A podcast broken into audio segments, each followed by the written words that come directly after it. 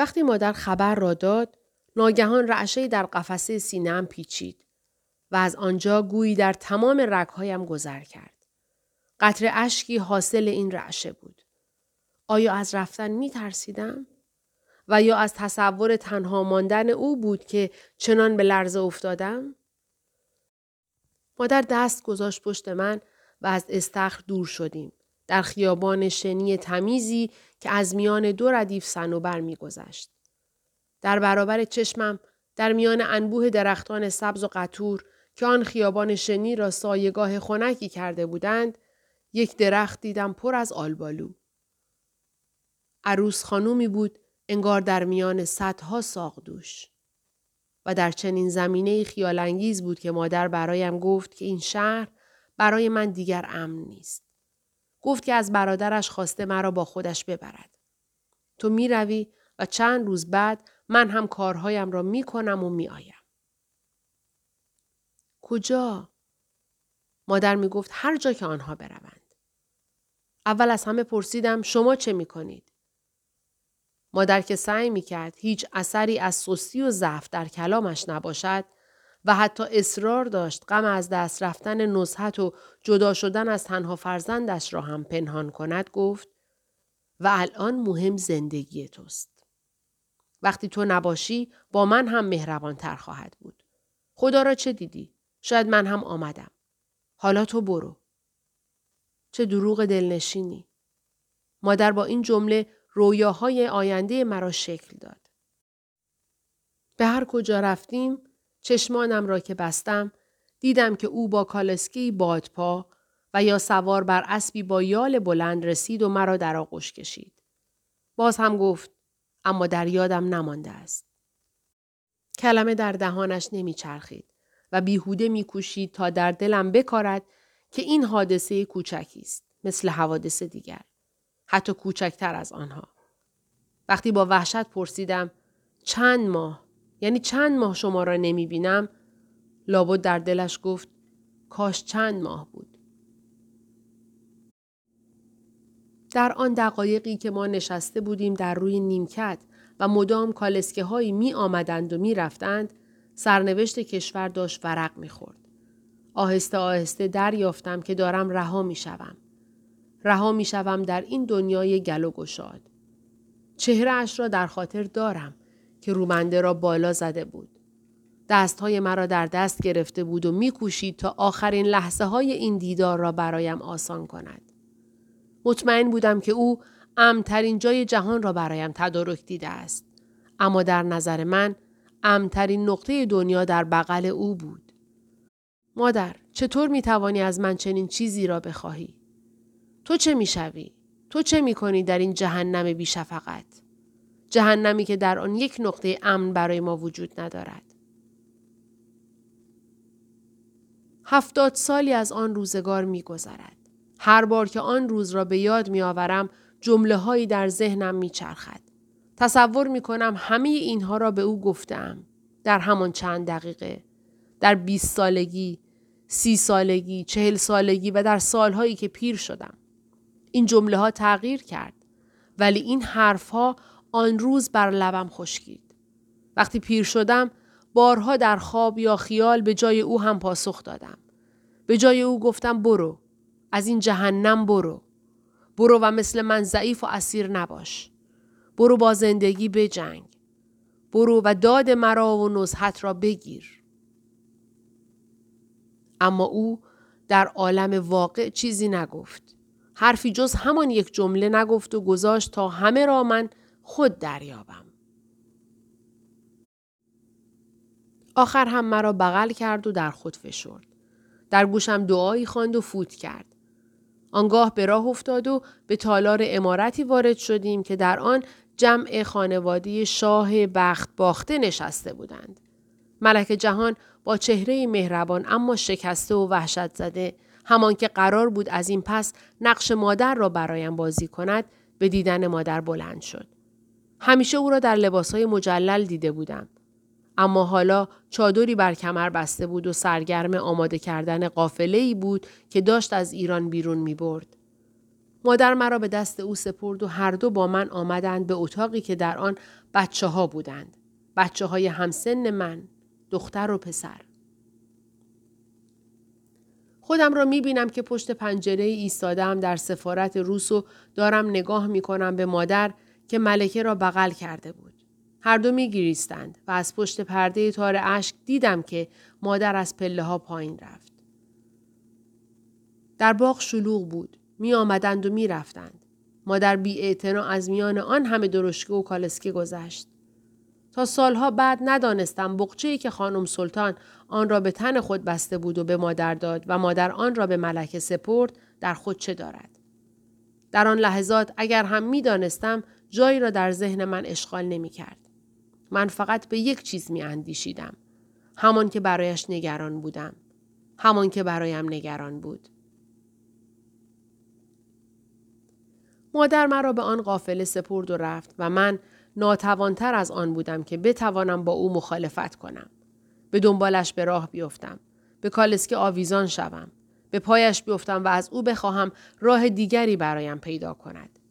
نازکتر از آن بودم که فریاد بکشم و در آن حیاهو به دیگران بگویم که شاخه هم اینجاست که دارند او را از ریشه جدا می کنند. سوار شد و رفت. و پیش از رفتن مرا به زنی سپرد که همیشه لبخندی بر گوشه لب داشت. دیگر هر آنچه می‌دانم را سالها بعد از زبان ملکه شنیدم. وگرنه آخرین تصورم از زندگی آن چند دقیقه است که پشت پنجره اتاق سفارت روس کنار بچه های شاه ایستاده بودم و او را نگاه می کردم که کمی لنگ می زد. وقتی پا در رکاب کالسکی گذاشت و حتی نگاهی به پشت سر نکرد. رفت و بیشتر از هفتاد سال است که چشم انتظار او ماندم. چند بار دیگری که با او مرتبط شدم همه از دور بود. اولین بار روز بعد بود. ما سوار بر کالسکه هایی با پرده های افتاده دنبال اتومبیل سیاه رنگی به راه افتادیم که شاه در آن نشسته بود. غذاقان در دو طرفمان اسب میراندند. از سفارت بیرون آمدیم. در آخرین لحظه همه کسی را داشتند که با او وداع کنند. صدای شیون و زاری و فقان از دوری باغ سفارت را پر کرده بود. ایلچی روس با آن سیبیل ها ایستاده بود روی پله و برای شاه خل شده دست تکان می‌داد. من از پشت پنجره ها بیهوده در جستجوی نگاه مادرم بودم. اما وقتی از خیابان سنگفرش سفارت دور شدیم جلوی سفارت انگلیس ایستادیم تا سربازان انگلیسی هم همراهمان شوند و این قافله را به مرز برسانند. آنجا بود که کالسکیمان را دیدم که هیدر بیک بالای آن نشسته بود. مطمئن بودم که مادر در آن نشسته کنار خانم سلطان و دارد دعا می‌خواند و اشک میریزد. اشکی که در آن دیدار آخر از من دریغ کرد. لحظه این حس موزی در سرم چرخید که خودم را از کالسکه بیرون بیاندازم. می‌دانستم که اگر بیرون بپرم یکی هست که پرواز می کند و می آید و مرا در آغوش می گیرد. سرم را به سینهش می گذارم و به او می گویم مرا رها نکن. در راه گاهی چشمهایم را می بستم و سرم را تکیه می دادم به دیواره مخمل کالسکه و با او حرف می زدم. هرچه از تهران و باغهای سبز و درختار چنار دور می شدیم حرفهایم با او بیشتر می شد. وای از آن نخستین شب. من زاده نشده بودم تا بی او زندگی کنم. نفسم به راستی تنگ بود. احساس خفگی می کردم. دیگران فکر کردند بابت چادر و روبنده است. وقتی اینها را برداشتم سر و گردنم را آزاد کردم در اتاقی بودم با سه چهار دختر دیگر. بیخیال اما مهربان. اما کاش کسی نبود. اصلا کاش هیچ کس در این دنیا نبود. من هم نبودم. فقط او بود.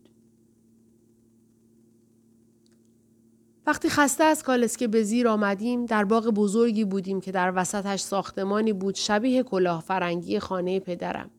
آنقدر شبیه که به وحشت افتادم. چه خوب که ما را به آن کلاه فرنگی نبردند. شاه و همراهانش و پسرهایش به کلاه فرنگی رفتند و زنها را به ساختمانی دیگر فرستادند در طرف دیگر باغ. اما من خیال کلاه فرنگی، نزحت و پیانو را با خود به این ساختمان بردم. به دستور ملکه جوشانده ای ساختند تا همه آرام بخوابند و صبح زود برای ادامه سفر بلند شوند.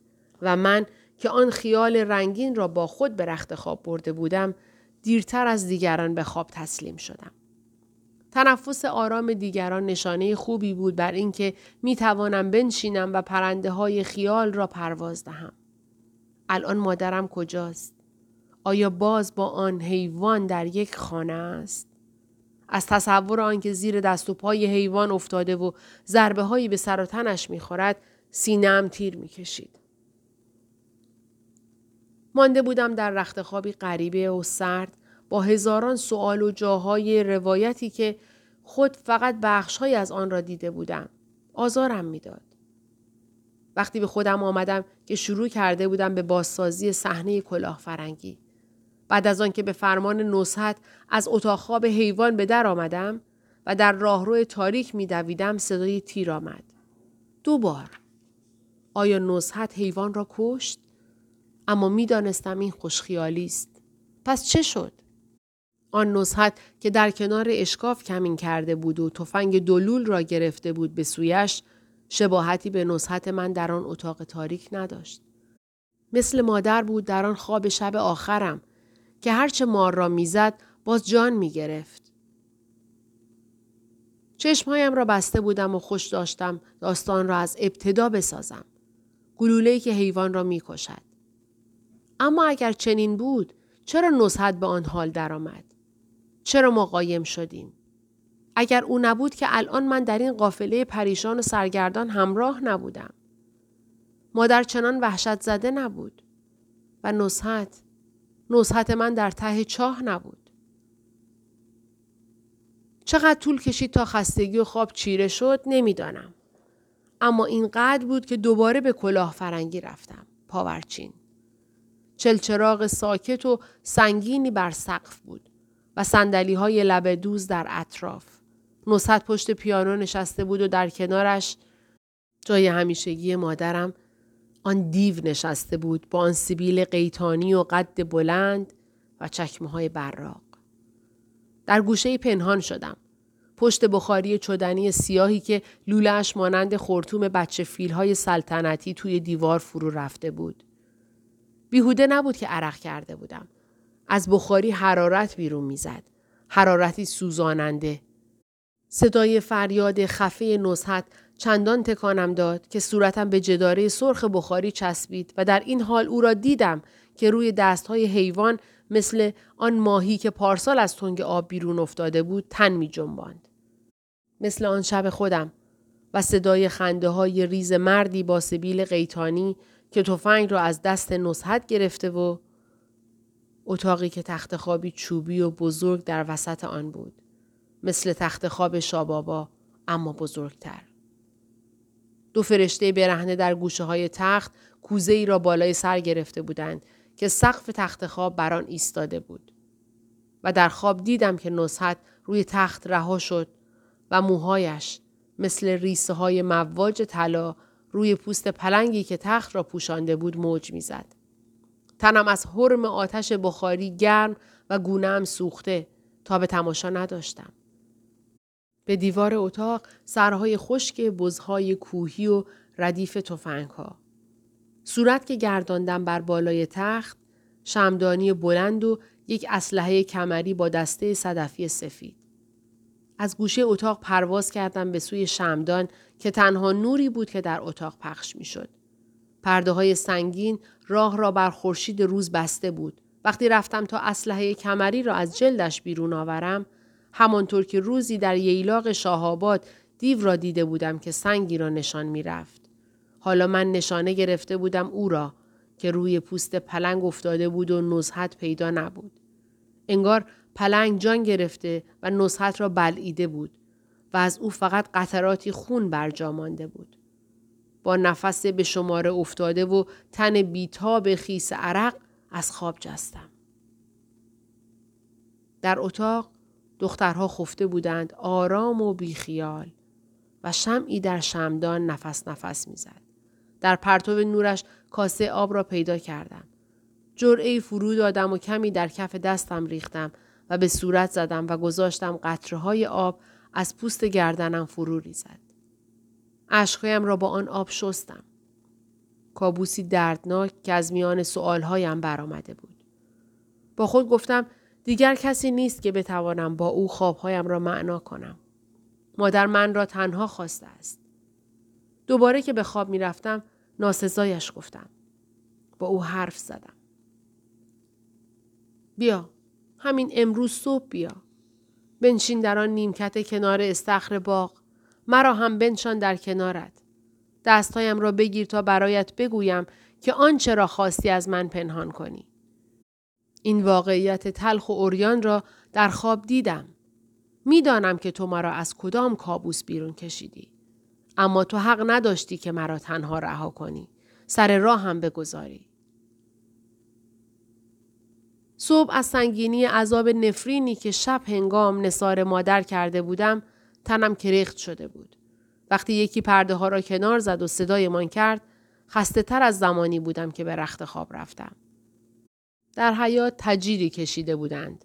آن سوی آن پرده زخیم حیاهو و آمد و رفت ها بود و در این سو زنها آماده نماز می شدند و حاضر به حرکت. و این صحنه ای بود که در هر منزل تکرار شد. با جوشانده ای به خواب می رفتیم و با فریادهای روز بیدار می شدیم و به نماز می ایستادیم. و بعد به راه می افتادیم.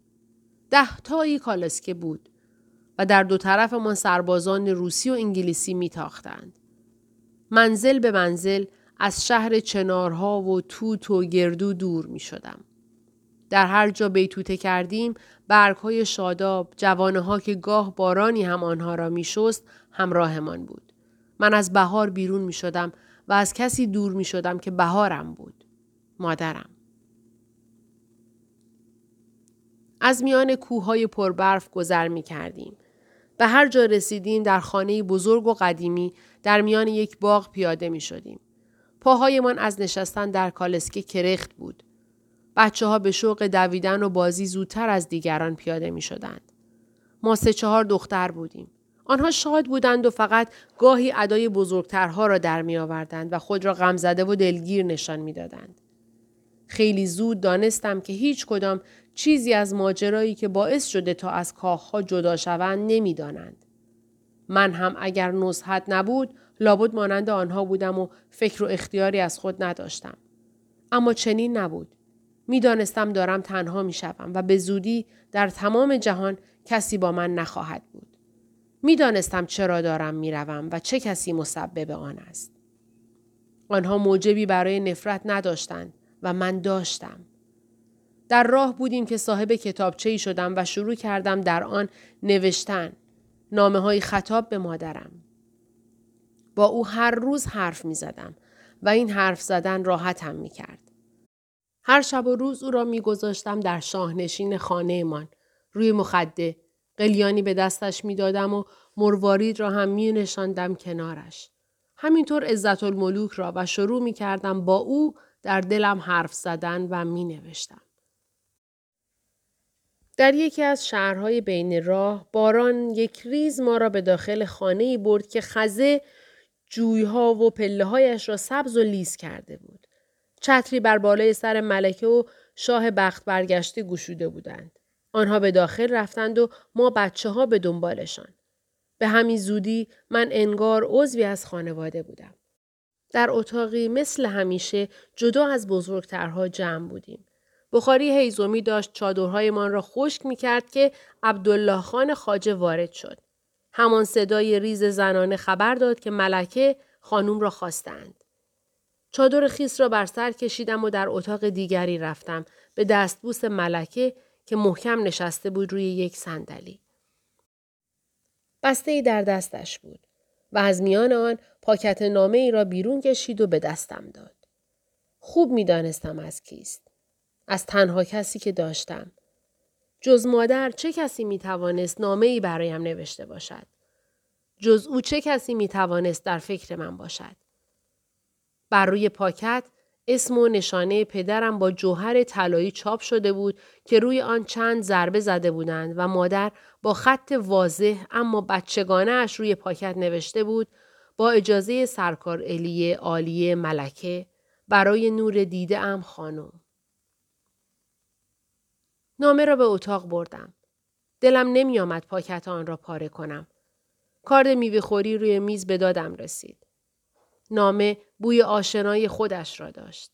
وقتی از میان پاکت بیرون آمد انگار که چیزی در آن بود که رها شد و عطر آن همه وجودم را انباشت.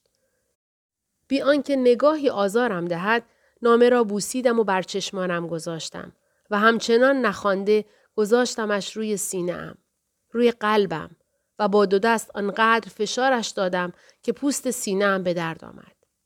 انگار چیزی از مادر در آن بود. تا آن زمان نامه از مادر نخوانده بودم. نوشته بود خانومی عزیز دلبندم بدون وجود نازنینت زندگی برایمان جهنم است اما در این حال شادمانم از اینکه می روی. دیگر به پشت سرت نگاه نکن. مازی جز درد و رنج نیست. اما فردای تو روشن و زیباست. هیچ فرصتی را برای زندگی کردن از دست نده. سرکار علیه ملکه را برای خودت مادری بدان. ایشان از تو محافظت خواهد کرد و هرچه ایشان امر فرمودند اطاعت کن. ولی در عین حال بدان که اولیا حضرت ملکه خیلی مصیبت دیدند و نباید توقع داشت که در همه حال مراقب تو باشند. مراقب اصلی خداست و می‌دانم همانطور که تا به حال از تو محافظت کرده باز هم با تو خواهد بود. ایشان هر وقت صلاح بدانند همه چیز را برایت خواهند گفت. اما تو سوالی نکن. و کاری کن که از وجودت غباری در دل سرکار الیه ننشیند. دو خطی برایم بنویس تا بدانم که حالت خوب است و چه روزی از این جهنم ناامن که در آن جان آدمها پشیزی نمی ارزد بیرون می روید. در اینجا همه بی پناهند. علل خصوص کسی که مانند من و تو از اوناس باشد. طبقه نسوان در اینجا محکوم به زجر و دردند. خانم، دختر عزیزم، ما را از یاد ببر و از خداوند بعد از هر نماز بخواه که تو را فراموش نکند. خدمت سرکار الیه اموزاده محترمه ملکه عرض دستبوس مرا برسان. روی چون ماهت را می بوسم. مادر به فدای تو. انقلابی که اولین نامه مادر در وجودم ریخت چنان نبود که بتوانم پنهانش کنم. سرم را گذاشته بودم لای بالش و زار می زدم. آنقدر زدم که دستی بر پشتم خورد. ملکه بود. فهمیدم خدیجه دخترش رفته و او را خبر کرده.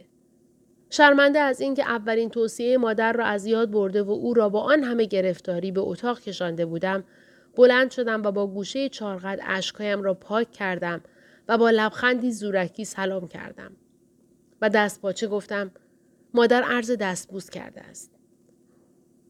ملکه با لبخندی مرا نشاند و کنارم نشست و در حالی که دستهایم را در دستهایش گرفته بود گفت بگذار به امید خدا از مرز برویم. آنقدر حرفها دارم برای شما دخترها بگویم. خیلی کار داریم. چند جمله دیگر هم گفت و وقت بلند شدن در چشم من و دخترش خدیجه خیره شد و گفت می‌خواهم به شما دوتا مأموریتی بدهم. حاضرید؟ من و خدیجه دختر ملکه که ایستاده بودیم در یک آن آمادگی خود را در چشم هم اعلام کردیم و ندانستیم این حیله است که ملکه همیشه به کار می اندازد و ما در سالهای بعد بارها باید در این دام بیفتیم.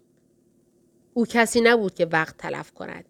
هزار کار بلد بود که می توانست آدم را از کابوس و بدخیالی نجات دهد. آن روز هم برایمان گفت که محمود خان قلعه که حساب و کتاب حرم را نگه می داشت همین امروز خبر داده که نمی تواند با ما بیاید. ملکه از ما خواست که نقش او را بازی کنیم. یعنی بشویم صاحب جمع و مواظب مخارج اردو. اردویی که اول کار دویست نفر هم بیشتر بود. وقتی به مرز روسیه رسید آب رفت و در باکو شدیم 25 نفر. ترس از کاری که ملکه به ما می سپرد در لحظاتی همه چیز را از یادم برد. خدیجه گفت ما که بلد نیستیم. و ملکه جواب داد با سواد که هستید. دو روز هم فرصت دارید که از محمود خان قلعه یاد بگیرید. دفتر و دستک را تحویل بگیرید. از این پس صندوقدار فقط با مهر شما دوتا چنین بود که من و خدیجه در آن بعد از ظهر بهاری به کاری گمارده شدیم که باید ما را چنان مشغول می کرد که از فکر و خیال باز بمانیم. ملکه این را گفت و رفت و ساعتی بعد ما رفتیم و نشستیم جلوی محمود خان قلعه که دفتر حساب و سیاق را گشود و بسم الله. آن شب وقتی شام خوردیم و نشستیم پای نقل و قصه دایه خدیجه مثل هر شب که قصه گیسو گلابتون و دختر شاه پریان برایمان می‌گفت رفتم گوشه و شروع کردم به نوشتن. برای مادر نوشتم که با همه وجود تلاش می کنم که به اوامر او عمل کنم و همان خانومی بشوم که او می‌خواهد. از محبت ملکه و همدلی خدیجه نوشتم. و هیچ ننوشتم که همه اینها جای خالی او را پر نمی کند. این اولین نامه ای نبود که برایش می نوشتم. ولی اولین نامه ای بود که می دانستم به دستش خواهد رسید. پس وقتی که شام خوردیم و محمود خان صاحب جمع رفت کاغذ را برداشتم نامه را تمام کردم. احساس می کردم که حق ندارم او را که تنها مانده است با شرح درد خود آزار دهم. برعکس در وظیفه خود می دیدم که شادمانش کنم و از نگرانیش بکاهم. مادر، در زیر سایه سرکار الیه با بودن خدیجه خانم راحتم و اطمینان دارم به حل و قوه الهی همان گونه که فرموده بودید فردا دخلی به مازی نخواهد داشت. آرزو دارم که بتوانم در حضور آن مادر گرامی ذره از احساس قدردانی خود را با بوسه زدن بر دستهایتان معروض دارم. آیا مادر از پشت این کلمات بیروح توانست حالم را دریابد و متوجه شود که حاضر بودم در همان اتاق پشت آبنبار پنهان شوم ولی در نزدیکیش باشم و او را فقط در خواب نبینم؟ آیا دریافت که چقدر به او محتاجم؟ به گفته محمود خان قلعه باید یک شنبه روزی در میان آن باران یک ریز و مدام که شبها تا صبح بر بامهای سفالی میریخت سوار بر کشتی می شدیم و می رفتیم. تسکره هایمان مهر شده و آماده بود. قراول های روسی و انگلیسی مرخص شده بودند و با ای که محمود خان هم بینشان بود به تهران برمیگشتند. و این قافله ای که نه فقط مردم دوستشان نداشتند بلکه مدام فحش و لعنتش می‌کردند باید فردا می‌رفت تا برای همیشه وطن را ترک گوید. بارها بسته بود. شب آخر باز نیمه های شب صدای تفنگ آرامش ما را در هم ریخت. می‌دانستم در طول راه بارها مشروط خواهان قصد کرده بودند تا شاه مخلوع را بکشند. می‌گفتند باید انتقام همه آنهایی را که به دستور او در باغ شاه به دار کشیده شدند و یا در جنگ با قوای دولتی کشته و بیخانمان شدند از او گرفته شود. و آن شاه که تا همین چند ماه پیش چنان مغرور و مقتدر بود و در اتاقهای دربسته هم کسی جرأت نمی‌کرد بد او بگوید حالا موجودی نحیف و ترسیده بود که چند بار دیدم به هر صدایی وحشت می کرد و جز با اصرار ملکه میلی به خوردن غذا نداشت و گاهی بغز می کرد. شبی در قزوین با بلند شدن صدای تیر در بوستانی که در وسط آن منزل کرده بودیم از خواب پریدیم. ملکه مثل همیشه یکی را فرستاد خبر بگیرند. هنوز خبر نرسیده شاه را دیدم که عبایی بر سر کشیده و شب کلاهی بر سر داشت و آمده بود تا در این ساختمان میان زنها و بچه ها پنهان شود. صبح تازه آفتاب طلوع کرده بود که با عجله راه افتادیم. ها آماده تر از همیشه دو طرف ردیف کالسکه ها اسب میراندند. خبر رسید که آن شب یک گروه از مجاهدین خواسته بودند کار شاه را بسازند. شبنامه هم در راه از پشت تجیر به وسط جمع زنان انداخته بودند که از همین خبر می‌داد. یک بار دیگر هم در گردنه های برفخیز کنار رودی خروشان بیتوته کرده بودیم در امارتی که کنارش یک درخت پیر بود. باد می آمد و دخیل های رنگ برنگی که به درخت بسته شده بود تکان می خورد. منظره باور نکردنی بود. من چنار امامزاده صالح را دیده و بارها با مادرم شبهای جمعه در آنجا شمعی نصر کرده و یا دخیل بسته بودیم. اما حالا در کنار این درخت ما بچه ها فضایی یافتیم تا خستگی ساعت ها نشستن در کالسکه را با جست و خیز به در کنیم. پسرها می تا از درخت بالا روند. در همان حال چند زن از اهل اردو نشسته بودند کنار مردی که زیارتنامه می‌خواند و باد صدایش را لای شاخه های پربرگ آن چنار کهن میگرداند. دلم می‌خواست بروم و کنار زنها بنشینم. حالی داشتم که به زمان آمدنی نبود. اما طوفان لحظه به لحظه بالا می گرفت و رعد و برق هم بر آن افسوده شده بود. بزرگترها وحشت زده در امارت پناه گرفته بودند و ما که خیس از باران شده بودیم زیر محتابی غرق تماشای درختها بودیم. طوفان گاهی دخیلها را می گشود و در فضا رها می کرد. دایه خدیجه پارچه ای آورد و از ما خواست تا آرزویی کنیم و چشمهایمان را ببندیم و در همان حال گوشه ای از آن پارچه را گره بزنیم. به سفارش او بعد از هر گره آیت الکرسی می خاندیم. و دایه خدیجه به یک ضرب پارچه را می درید و گره هر کس را به خودش می‌داد. منتظر ماندیم تا طوفان فرو نشیند که دخیل خود را ببریم و به شاخه‌ای ببندیم. اما انگار طوفان خیال ایستادن نداشت. نهار خوردیم. بر سفره گسترده بر زمین. بزرگترها نبودند.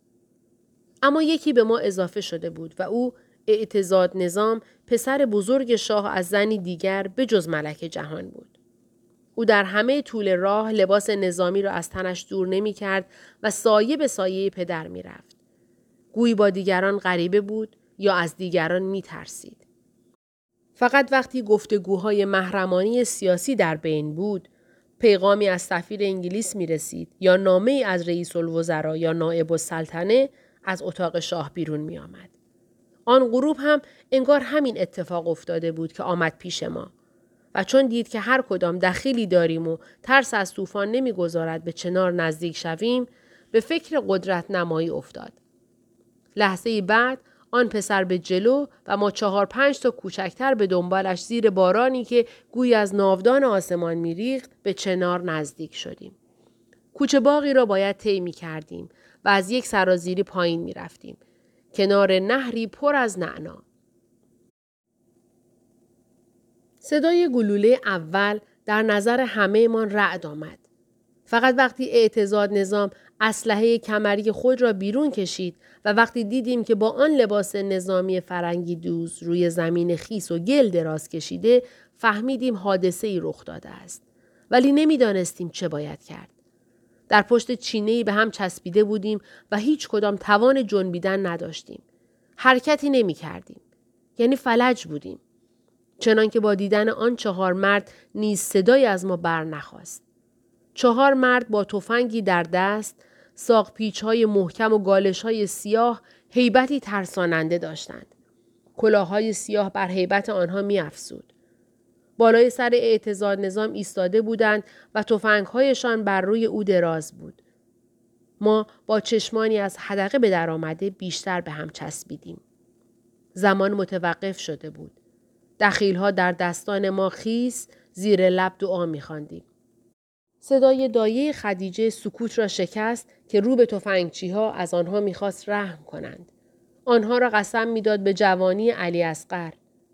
یکی از تفنگچی ها جلو آمد و ما را که به هم چسبیده بودیم برانداز کرد. از جلو که او را دیدیم چندان ترساننده نبود. انگار مطمئن شدیم او کسی را نمی‌کشد. همین هم شد که هر چهار نفر با هم تیری به هوا شلیک کردند و به سرعت در پشت درختها و دیوارهای گلی کوتاه ناپدید شدند. هنوز اعتزاد نظام را از جا بلند نکرده بودیم که کلونل انگلیسی آمد و چند دقیقه بعد پیرمردی آمد که به او ژنرال می‌گفتند. ژنرال روسی بود و فرمانده قراولانی که سفارت برای محافظت از شاه مخلوع گذاشته بود. آنها اصرار داشتند که ما به امارت برگردیم. ولی دایی خدیجه معتقد بود که نمی‌توان دخیلها را رها کرد. گناه دارد و خوش عاقبت نیست. قافل سرد و سنگین می‌رفت و در هر منزل پیدا بود که نفرت مردم ما را تعقیب می کند. گاهی آدمها پشت به ما می کردند و گاه از وسط جنگل سنگی به سوی من پرتاب می شد و به دنبالش فریاد و نهیب نگهبانان. در هر جا منزل می کردیم شب صدای گلوله بلند بود. صدایی که در پایتخت و در آن چند ماه بدان عادت کرده بودیم. گرچه گاهی از خوابمان می پراند. هرچه جلوتر می رفتیم بیشتر به هم پیوسته می شدیم و از دیگران جدا. قراولان انگلیسی و روسی هم همیشه حاضر بودند و همه را می پایدند. هر کس بیتابی می کرد یکی پیدا می شد و می گفت به همین زودی به مرز می رسیم. و وقتی سوار کشتی شدیم همه چیز تمام می شود و می رویم به سرزمین شادی ها. سرزمین شادی ها مدام در گفتگوی اهل اردو زیباتر و روشنتر می شد و شادی رسیدن به آنجا در دل همه بود جز من. جز من که آرزو داشتم هرچی دیرتر به دریا برسیم. باورم بود که وقتی به آنجا رسیدیم دیگر برگشتنم محال خواهد بود.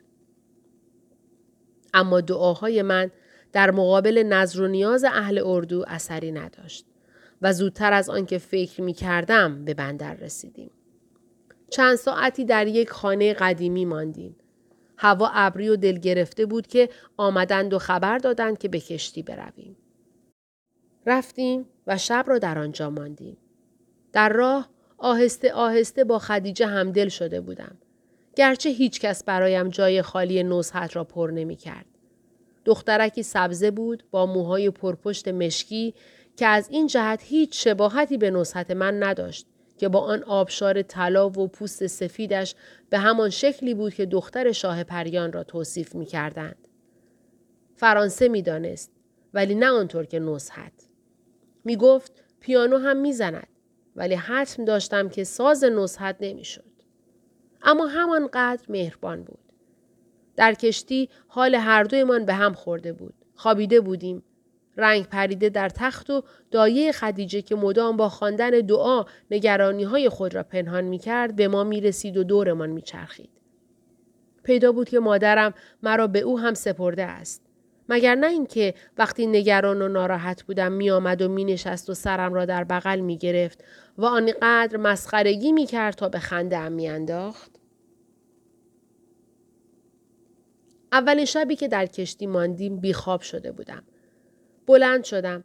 فانوس را کمی بالا کشیدم. دفترچه ام را آوردم و شروع کردم در آن نوشتن. خطاب به او. به مادر که نمی‌دانستم کجاست و چه می کند. برایش نوشتم. این چیست؟ این کاغذ چهارتا که روی آن خطهای کج و راست کشیدند. این چیست مادر که گذاشته ای در کیسه مخملی که خودت همیشه به گردن داشتی؟ کدام دعایی مرا که مثل کاهی بی اراده افتادم در میان امواج هولناک حفظ می کند مادر؟ ولی چون تو خواسته ای و تو گفته ای که آن را همیشه با خودم داشته باشم نگاهش می دارم. تا زنده ام از خودم دورش نمی کنم. هر وقت که تنها می شوم این کیسه مخمل را باز می کنم انگشترت را می بوسم و بر دیده می گذارم. چشمانم را می بندم شاید آن قصه راست باشد و قول آزاد شود. دست به سینه از من فرمان بخواهد و من از او تو را بخواهم. چقدر برایت نامه بنویسم. در این یک هفته ای که از تو دور شده ام هر روز کاغذی برایت نوشتم. همه را دادم به چارپا گفتند که به دستت میرساند. اما چه نوشته بودم جز مادر بزرگوارم را دست بوسم و اگر از حال کنیز خود پرسیده باشید ملالی نیست جز دوری از آن مادر عزیز. اما اینها هیچ کدام حرفی نیست که باید به تو می گفتم. دروغ است که ملالی ندارم. دارم. هر منزلی که می رویم در این قافله آشفته و نگران که همه می‌خواهند خود را زودتر به کشتی برسانند و از بلاها دور شوند من احساس می کنم هر قدمی که از تو دور می شوم یک قدم رو به نیستی می روم. در قزوین که نامت رسید تا آن را باز کردم و خطت را دیدم قلبم تیر کشید. فکری شیطانی در سرم افتاد. خواستم از قافله فرار کنم. رفتم به باقی که پر از درختان انگور بود. گوشه سایبانی کس کردم. می‌خواستم از این قافله فرار کنم و خودم را به تو برسانم. دلم می‌خواست که بروم بر سر گور نزهت. مگر نمی توانستی مرا در همان نزدیک خودت پنهان کنی؟ در همان دالان تاریک که از پشت اتاق به خندق می رفت؟ من آن تاریکی را که نزدیک تو باشد بیشتر می خواستم. چرا نگذاشتی در همان اتاق خاله خانم بمانم؟ هفته یک بار هم که شبانه بیایی و ببینمت مرا کافی است. وقتی فکر فرار در سرم افتاد، آرام آرام از وسط بوستان رفتم تا نزدیک دیوار باغ. نشستم گوشه ای و نامه را بیرون کشیدم. نوشته بودی خانومی. دختر عزیزم. و صدایت در گوشم پیچید. انگار فکرم را خوانده بودی که نوشتی تو میری فرنگ من هم به همین زودی به دیدارت میآیم. می‌دانم که دیگر تو را نمی بینم. می‌دانم باید با خیالت بسازم. اگر راحتی و آرامش تو در دوری من است تسلیمم. این را در دلم خطاب به تو گفتم و برگشتم از باغ. صورتم را با آب حوز شستم و در میان گفتگوی بچه ها و دایه ها و غم و قصه هایشان خودم را رها کردم. با خودم قرار گذاشتم هر وقت دوری از تو بیقرارم کرد در صفحات این دفتر با تو درد دل کنم. بنویسم هر چرا می‌خواهم به تو بگویم. همین امروز صبح هم باز نامه ای برایت نوشتم. با همان عبارت ها و جمله های ساختگی. و حالا آمده این به این کشتی بزرگ. دریا با شکوه است. این را در کتاب ها خوانده بودم. حالا مثل سندباد، مثل مارکوپولو جهان دیده ونیزی که قصه اش را نصحت برایمان خواند، نشستم در اتاق یک کشتی که قرار است تا فردا شاه برسد، راه بیفتد و برود. پایم را که از خشکی برداشتم و گذاشتم در کرجی انگار رشته ای در وجودم پاره شد. مثل اینکه تا روی آن خاک بودم خاک وطنمان به تو متصل بودم. اما وقتی آن کرجی از ساحل انزلی دور شد آن بند هم گسست. چه خوب که باران می آمد و اشکایم را می شست و رازم بر ملا نمی شد.